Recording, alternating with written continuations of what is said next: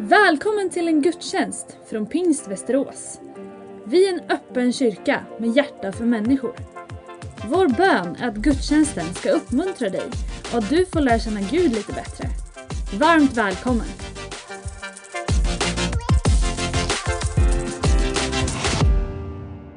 Vi står upp tillsammans och läser ifrån Apostlagärningarna idag. Inte kanske en klassisk adventstext, men jag tror ändå på sikt och längd adventstema. Det får väl ni avgöra på kyrkfikat efteråt. Det är från Aten. Posten Paulus besöker Areopagen, eller han blir ditsläpad närmast, inbjuden kanske man kan säga med mer positiv betoning, för att berätta för alla som är där samlade. Det här var en plats där man hade en slags domstol över både religion och moral och filosofi. Det är i Atens Marskullen, Akropolis, klippan där ungefär, som det här Areopagen finns. Och då håller Paulus ett tal. Och det är det som jag vill läsa från Apostlagärningarna 17 idag, verserna 22-28. Vi tror på Guds ord i Jesu namn. Paulus ställde sig nu mitt på Areopagen och sa Atenare, jag ser av allting att ni är mycket religiösa. När jag har gått omkring och sett era gudabilder har jag nämligen också funnit ett altare med inskriften åt en okänd Gud. Vad ni alltså tillber utan att känna, det predikar jag för er. Gud är den som har skapat världen och allt som är i den. Han som är herre över himmel och jord bor inte i tempel som är gjorda av människohand. Inte heller låter han sig betjäna sig av människohänder som om han behövde något, han som åt alla ger liv och anda och allt. Och han har av en enda människa skapat alla människor och folk för att de ska bo över hela jorden. Han har fastställt bestämda tider och utstakat de gränser inom vilka de ska bo för att de ska söka Gud, om de möjligen skulle kunna treva sig fram till honom och finna honom fastän han inte är långt borta från någon enda av oss. Ty honom är det vi lever, rör oss och är till, så som även några av era skalder har sagt. Vi är av hans släkt. Amen. Varsågod och sitt ner.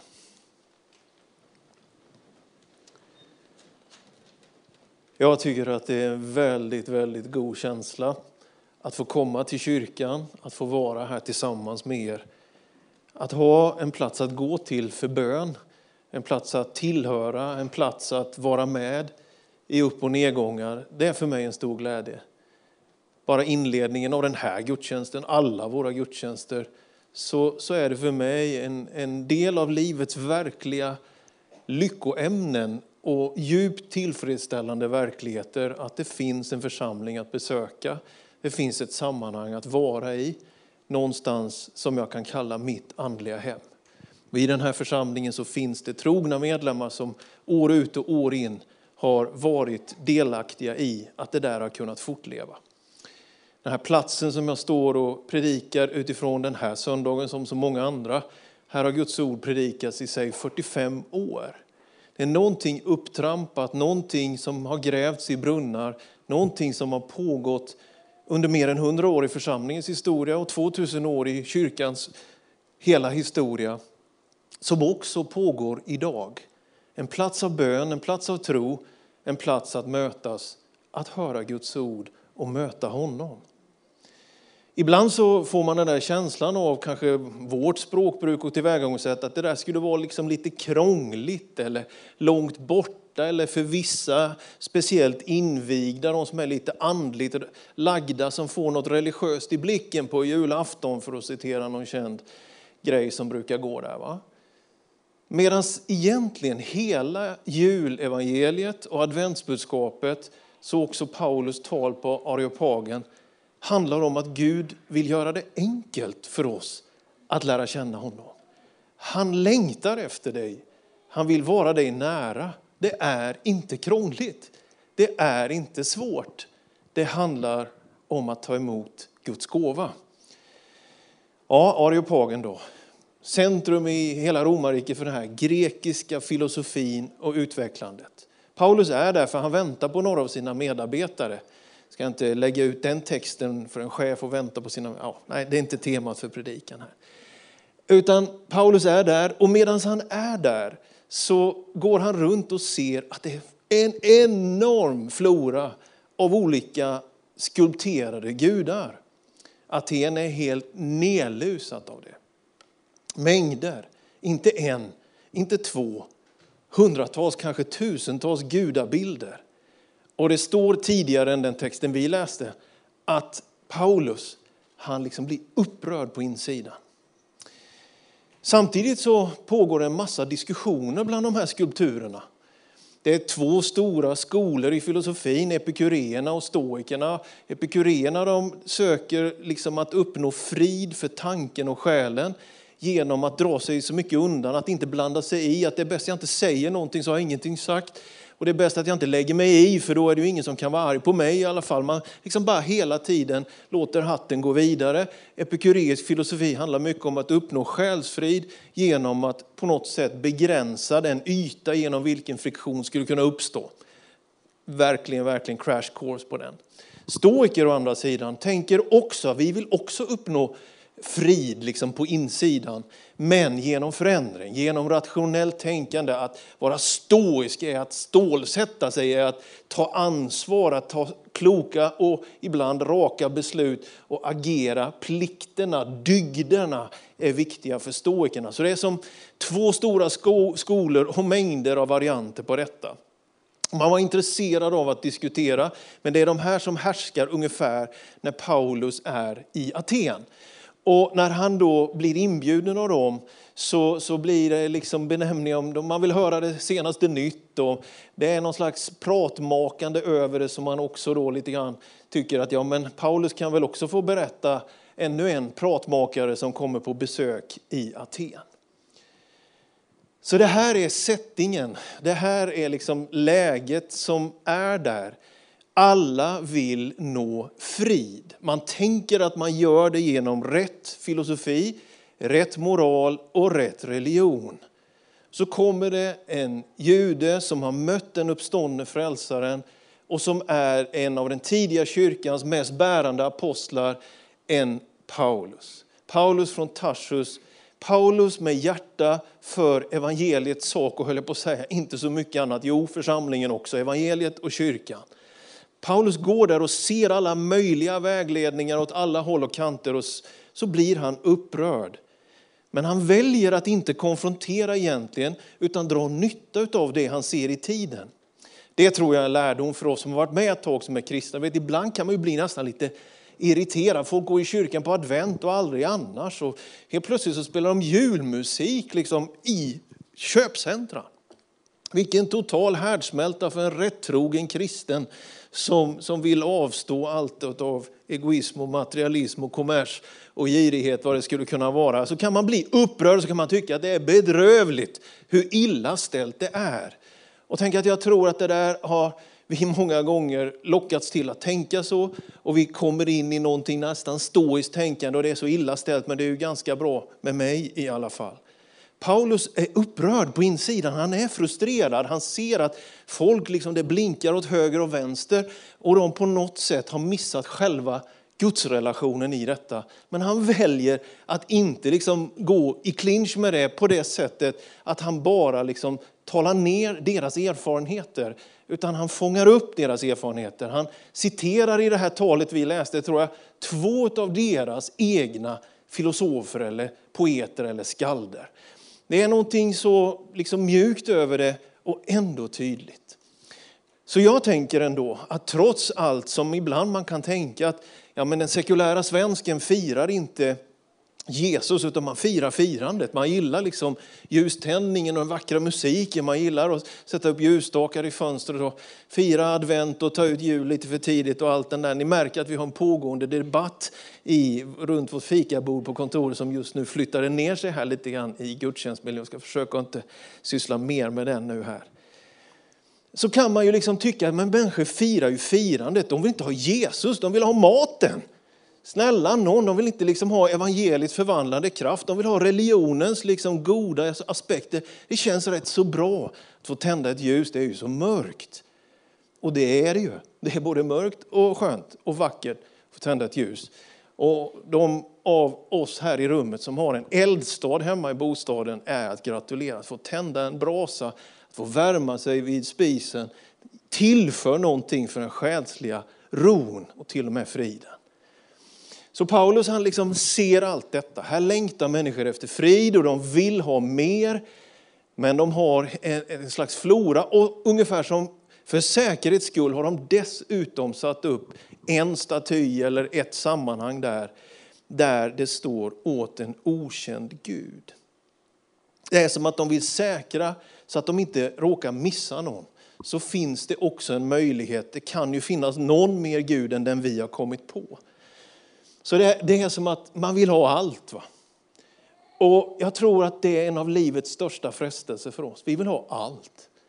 Vi vill ha superbra liksom på alla områden, fysiskt, själsligt, andligt, ekonomiskt, relationellt, utbildningsmässigt och erfarenhetsutbyte. Vi vill både resa och helt plötsligt säger att man ska inte resa för klimatets skull. Vi vill, vi vill göra det ena och det andra och så helt plötsligt så bryts det. Man. Och så den stora frestelsen tror jag är för många av oss som de här som var präglade av grekisk filosofi. Man vill verkligen ha allt. Medan kristen tro, trots allt, också skalar av mycket av det där och centrerar det till någonting så enkelt som gör det tillgängligt men därmed också nästan lite väl närgånget. Hade vi läst noga och citerat och strukit under så hade vi sett om vi läser texten igen att det står väldigt mycket allt och alla. Han är, han är den som åt alla ger liv och anda och allt. Han har en enda människa skapat alla. Vi, vi är, det finns någonting allomfattande i Paulus sätt att resonera med den här mångreligiösa gruppen som han pratar med. De här som längtar efter att uppnå frid men som vill ha allt för att lyckas med det. Och så innefattar det allt men ändå så finns det en centrering runt en enda person lågoddsare i kyrkan, vem nu det skulle då kunna vara. Vem är det? Paulus säger, Gud är den som har skapat världen, allt som är i den. Han är herre över himmel och jord. Han bor inte i tempel som är gjorda av människohand. Det finns ingenting vi kan göra, skapa, forma av religiösa uttryck som motiverar Gud att närvara. Det finns ingenting, han låter sig inte betjänas av människohänder som om han behövde något. Ändå varje gång när vi läser på första advent om intåget så finns det ju en strof där Herren behöver någonting. Ja, det är en åsna han behöver.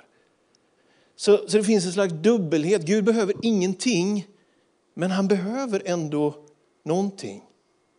Det handlar inte om att vi blidkar Gud, att vi imponerar på Gud. Han är inte lätt imponerad och han behöver inte våra åthävor. Han behöver inte på det sättet vår fromhetsyttring. Han behöver ingenting. Han har en självexistens. Han inte bara ger kärlek, han är kärlek. Han inte bara ger frid. Paulus säger i Efesierbrevet att han är vår frid.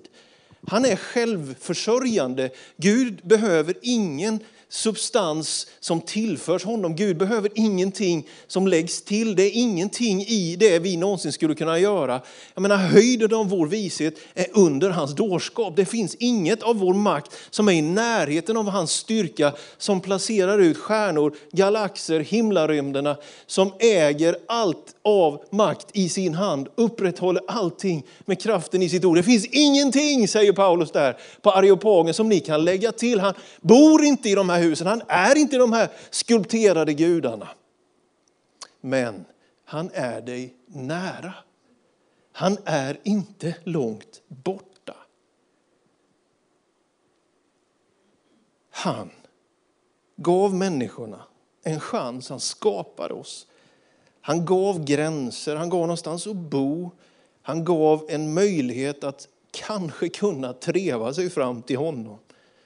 En slags allmänsökande religiös tanke som i sig rymmer ett korn.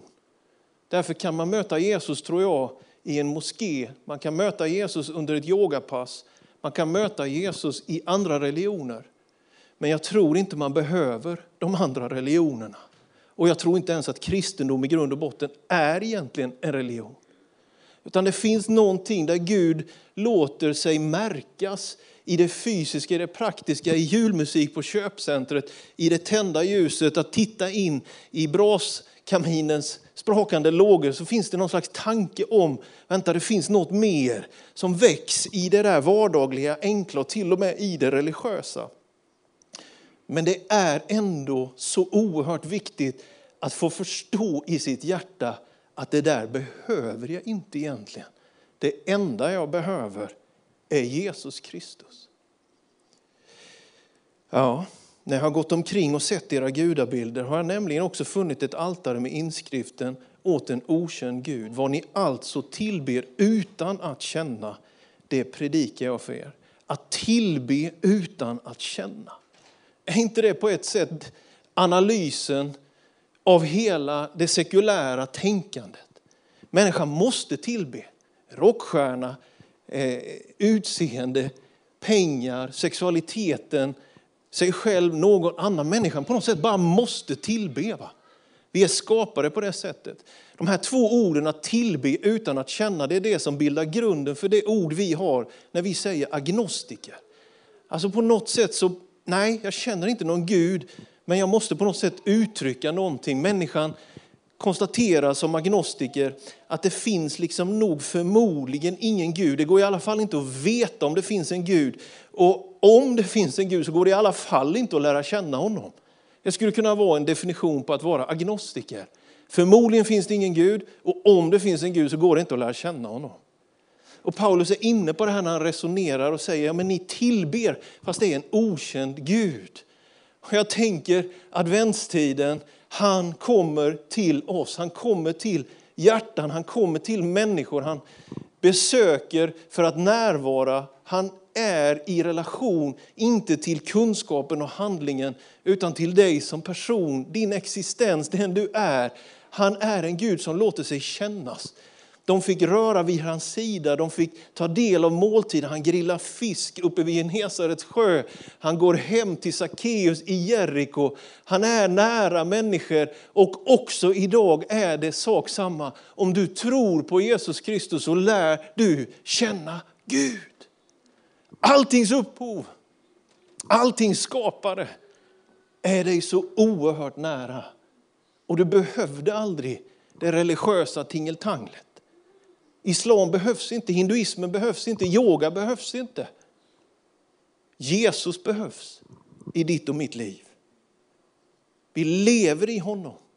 Det är i honom vi lever, rör oss och är till, är ju själva på något sätt höjden, piken av hans tal där på Areopagen. Idag har vi mycket mer av ett Aten än ett Jerusalem i vår kultur.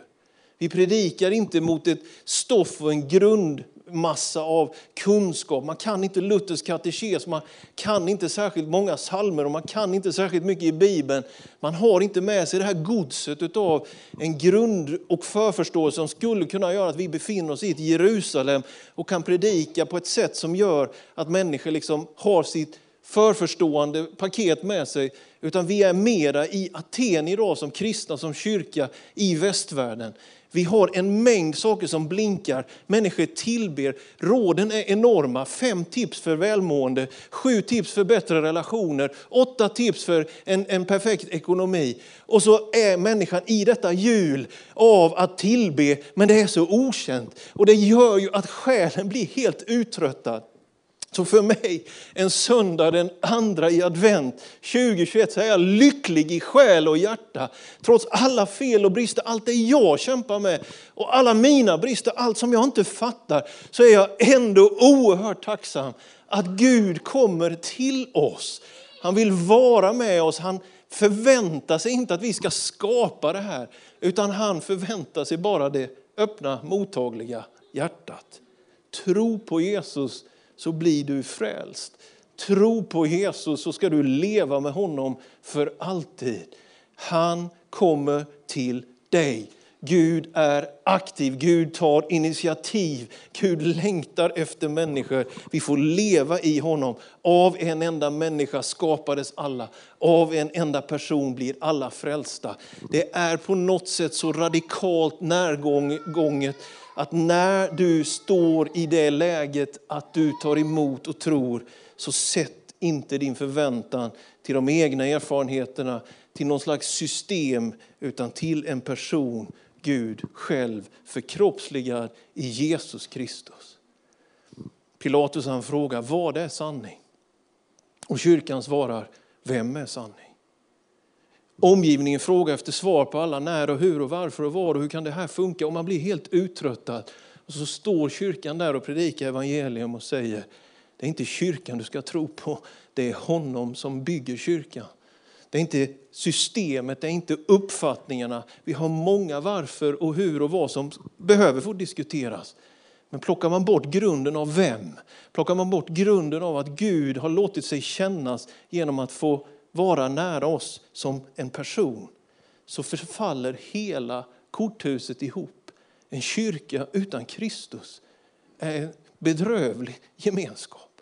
Men en församling med Jesus i centrum en kristen med Jesus i hjärtat kan innebära förvandling för en hel värld. Det lilla barnet regerar över ett stort och evigt rike. Han är kung. Och han kommer genom att låta sig födas i mänskliga, utsatta, enkla miljöer. Tonårsgraviditeten, utsattheten att födas i ett stall bland djuren. Att vara i den lilla orten oansenlig växa upp i en bergsby som inte finns nämnd i hela gamla testamentet, Nasaret. Att vara utsatt och utkastad, illa sedd och hotad av etablissemanget genom hela sin offentliga tjänst och ändå rakt igenom allt detta ägna hela sitt liv åt det som Dag Hammarskjöld säger, korset är rest redan i Betlehem. Hans födelse syftar till att frälsa och rädda. Detta dubbla i att Gud skapar men också räddar. Gud söker kontakt. Han vet det är så illa ställt med den här Daniel, han fattar ingenting utan jag måste ta kontakt med honom. Många gånger så tänker jag att jag ska börja tro, jag ska börja be. Vet du, när vi börjar tro, när vi säger Jesus Kristus här, så är det ju ett resultat och ett gensvar av att Gud söker dig. Gud bryr sig om dig, det är ju han och sen fattar vi det helt plötsligt. Gud är här. Det kallas uppenbarelse. Vi är inte grunden för uppenbarelse. Det är inte sättningen som vi skapar. Det är inte julmusiken. Det är han. Närvarande, som inte behöver någonting men som ändå längtar efter oss alla. Han som ger liv och anda åt allt. Skapelsen ursprunget och relationen. Och däremellan den här svåra frustrationen. Att vi på något sätt inte kan komma ihåg honom. Att vi inte kan ta honom med i alla beslut, att inte ha honom med in i allt, utan vi, vi faller, vi syndar, vi misslyckas. Och att Gud genom allt detta vet allt detta och söker oss i alla fall. Och genom smärtan, genom sorgen, genom allt det där som pressar dig och mig, så är han ändå nära. Han är inte långt borta när du har ångest. Han är inte långt borta när du är sjuk. Han är inte långt borta när du blir missförstådd. Han är nära. Evangeliets ärende är ju att plocka bort allt religiöst tingeltangel men också egna förväntningar som någonstans trots allt ändå finns där. Ja, men om jag ger bra eller om jag är snäll nog nu, om jag är lite mer givmild, om jag försöker få den religiösa blicken, då kanske, det är ju precis tvärtom. I bräckligheten, svagheten och utsattheten, han är där. Han är nära den som känner sig utkastad, förkastad, föraktad. Och vet du, jag tror att det där kan vi alla identifiera oss med. Rädslan och hatet, frustrationen och utsattheten. Och så står det en apostel på Marskullen i Aten och predikar för alla dessa intellektuella, och begåvade människor och säger till dem, ni kan få lära känna en som har återuppstått ifrån döden. Ni kan få möta en person och det kommer att skapa hela skillnaden i era liv. Återigen, när Paulus skriver i Efesierbrevet om frid, som både stoikerna och epikuréerna letar efter, så skriver han inte att han ger frid i första läget, utan han skriver att han är vår frid. Han är vår frid. Jesus i ditt liv betyder frid. Frukten av Andens närvaro är kärlek, glädje, frid, tålamod, vänlighet, ödmjukhet, mildhet, självbehärskning och trofasthet. Det är någonting som handlar om det. Vi söker inte glädje, då blir vi bara frustrerade. Vi söker Kristus, då blir vi glada. Det är det som är evangeliets poäng. Vi söker inte friden, vi söker honom och tar emot friden. Det är det motsatta tänkandet mot all religion, all självuppblåst filosofi och kunskap. Vi behöver Jesus. Närvarande dygnets alla timmar vill han vara i ditt och mitt liv. I honom är det som vi lever, rör oss och är till. Amen. Tack Herre för att du är här just nu. Genom din heliga Ande. Tack att vi får ta del av din närvaro genom ditt ord och genom ditt eget löfte om att närvara i våra liv. Tack Herre att du är en Gud som är nära. Du är en Gud som vill söka kontakt, en Gud som vill ha med oss att göra. Herre, jag tackar dig för att det är det glada budskapet, det är julevangeliet, att du kom till oss, Immanuel, Gud med oss, hos oss, i oss. Herre, jag tackar dig för att vi får leva det vidare och ge det vidare. Jag ber att vi inte skulle ge liksom religionen vidare utan relationen till dig, Herre. Tack, tack Jesus. Tackar dig för vad du vill göra här i avslutningen av vår gudstjänst den här adventssöndagen. Amen. Ska vi göra så att vi står upp en stund tillsammans i lovsången och så ber vi tillsammans med dig. Jag tänkte göra det i två steg idag. Ett som du får räcka din hand på och det andra så du kan du får komma fram här. Nu är det lite svårt för mig att se uppräckta händer men om du bara känner att jag har någonting som jag skulle vilja att han ska hjälpa mig med. Mitt kunnande, mina insatser, det räcker inte. Jag skulle behöva att Gud griper in i mitt liv. Kan du räcka din hand? Jag ser flera händer här. Så finns det säkert fler som har börjat. Ja, det är många händer här. Ska vi be för det alldeles strax?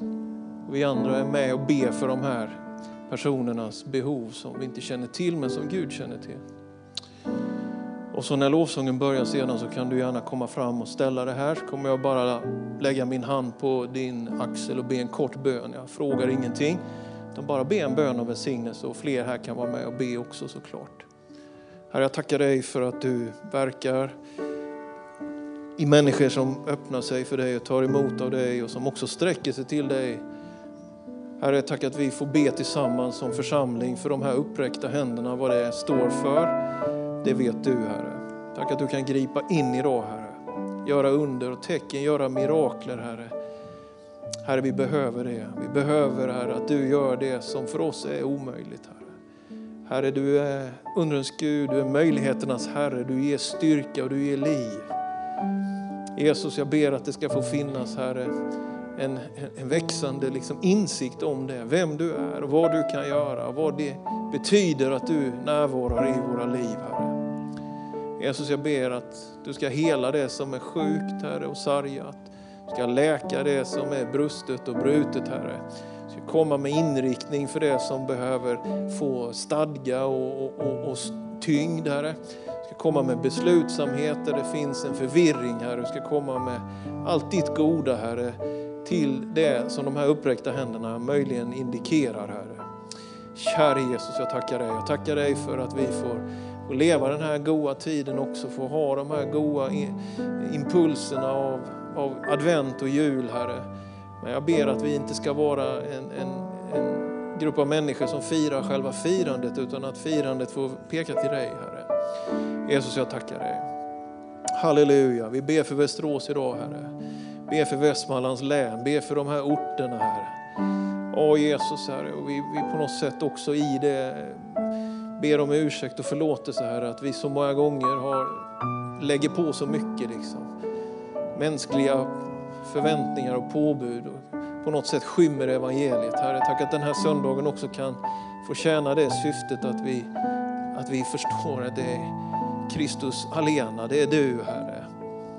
Jesus, jag tackar dig. Herre, jag ber om frälsningsunder i den här stan idag, Herre.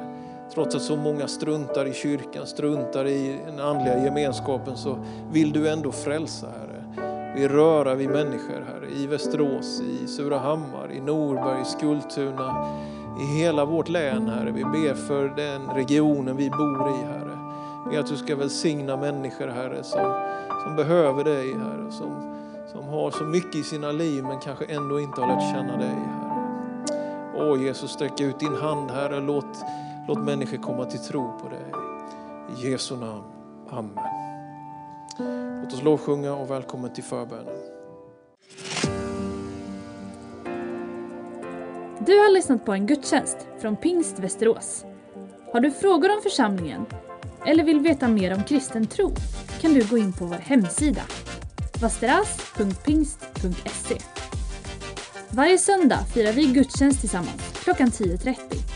Välkommen att vara med via webben. Sök efter vår Youtube-kanal Pingst Västerås så hittar du livesändningen.